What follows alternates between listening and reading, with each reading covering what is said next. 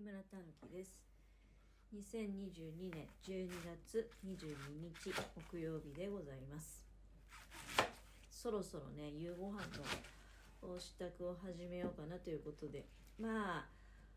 天気がねあの今日ぐらいだったらね家のものが帰ってくる時間が読めないってこともないと思うんですよ。明日以降は分かんないけどね。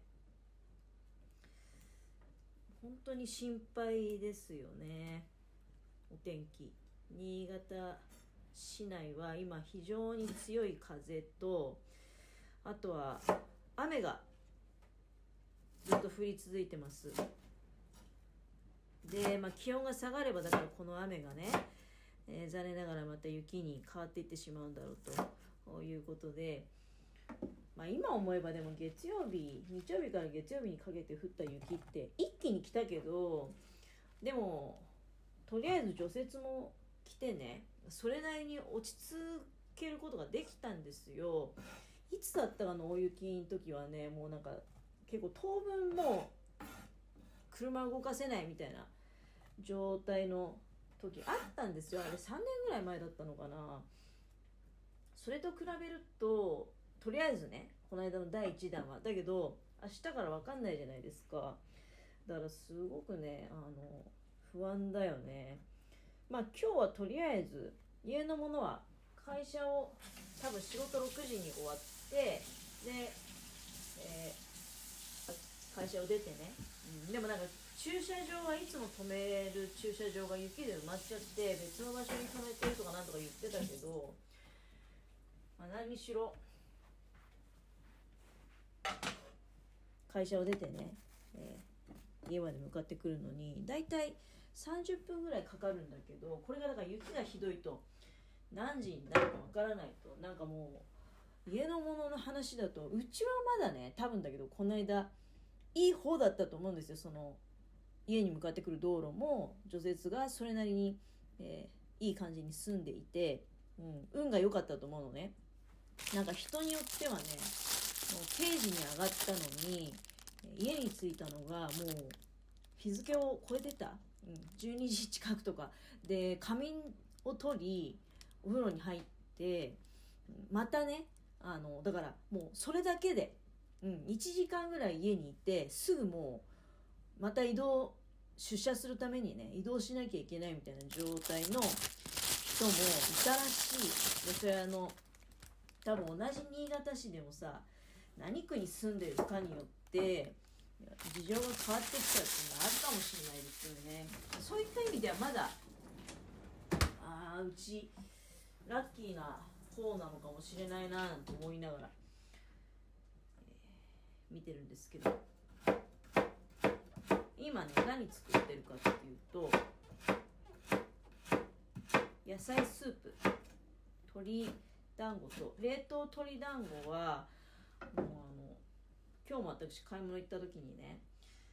450g 入りの冷凍鶏団子が400円ぐらいで売ってるんですよ。そうするとまあ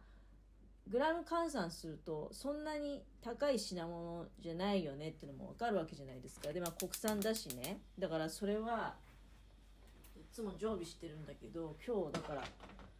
あの2袋も買ってきてね、えー、備えておこうと思って。もともともう手のついてるやつもあるんだけど、まあ、その冷凍鶏団子を使ってで白菜がね1玉あったんですけどずっとこう表から剥がして使い続けていってで今日ねこの最後の芯の部分にたどり着いてこれを全部使ってで今ね人参ちょっと1センチぐらいの輪切りをあの短冊に切ったのとその白菜の芯の部分ねよく炒めておりますがでここにねエリンギの使い残しがちょっと要するにまあ冷蔵庫整理的なね今日はいろいろ買い物行ってきたんだけどで新しい品物をだから入れる代わりに前の買い置きをねあの全部引っ張り出してきてエリンギを今ちょっとちぎりながらあこの炒めてる白菜と人参の中に入れていく。でお水を張って少し煮込んであの鶏団子入れてね、うん、だとまあ長ネギなんかたっぷり、え添えていただこうかなと思っているんだけども。あ生姜も入れてもいいかも。冷凍の多分生姜があるんだよね。あの千切りにするだけで使える状態にストックしてあるやつ。体の温まる飲み物スープ作りたいのでね。いろいろ考えながらちょっと。もったいないか。あのなんか最近エリンギ丸のまま売らないですね。あれなんか理由があるのかな？何かその経費の節約となんか関係があるんだろうか？カットエリンギばっかり店頭に並んでるんですけど。エリンギってあるじゃないですか。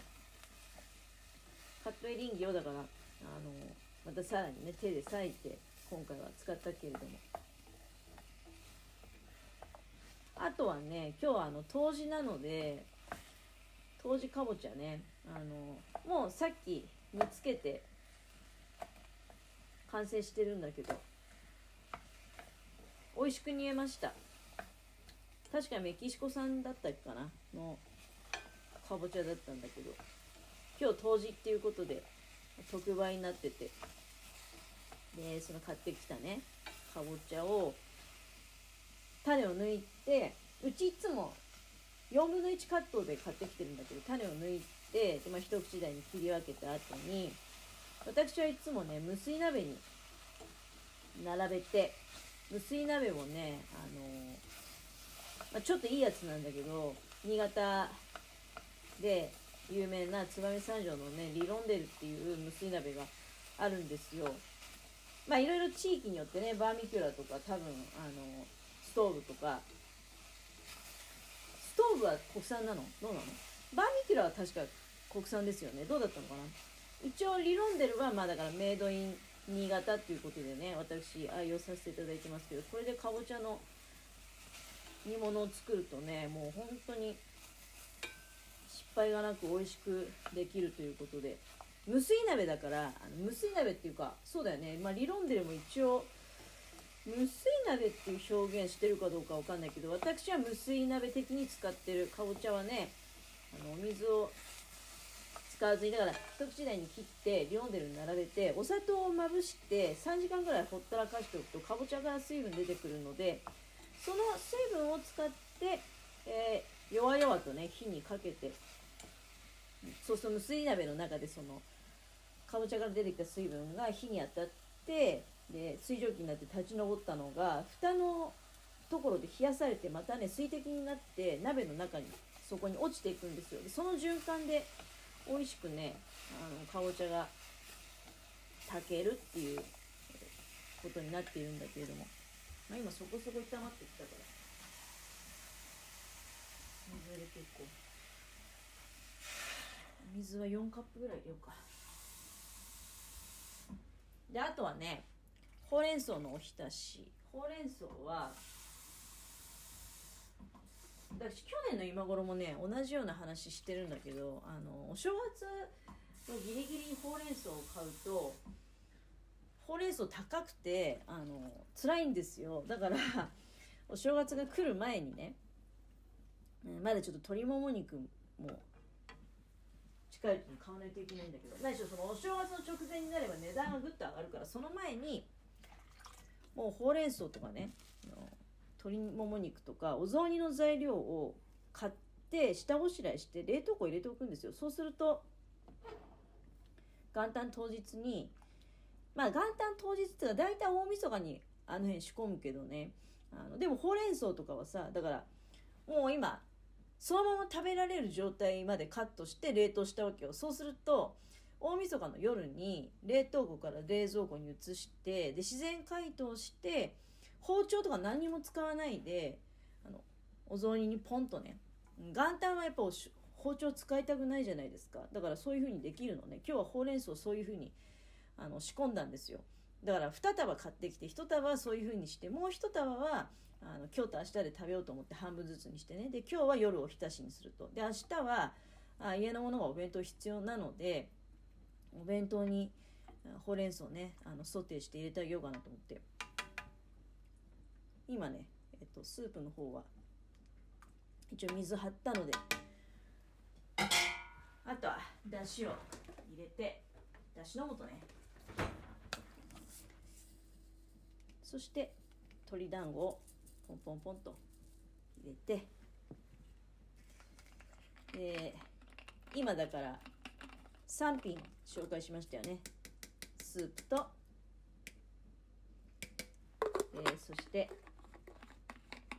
ほうれん草の浸しとかぼちゃの煮付けもう一品メインなんですけどちょっとね長ネギが結構あのもうそろそろ怪しいなっていうのが在庫としてねちょっと置いとけないなっていうものがございましてでその長ネギがねちょうど一束残っちゃってて一気に使いたいなと思ってあのネギの炒め物？うん。メインとしてはちょっと弱いような気もするんだけど豚肉豚こまをね 150g ほどあの今自然解凍して置いてあるんだけどこれを一緒に入れていくんだけど長ネギのぶつ切りとこの豚こまをごま油で炒めて塩コショウとお醤油かなんかで味付けして食べようかななんていうふうに思っております。これと白ご飯とね。と全部で4品できるじゃないですか。まあこれだけあれば十分でしょう、うん、体が温まる、えー、そして冬至のかぼちゃもありはいあとネギなんかは多分ねやっぱりあのなんか風邪にとか引きづらくなりそうな気がするじゃないですかそういった感じのメニューになっております。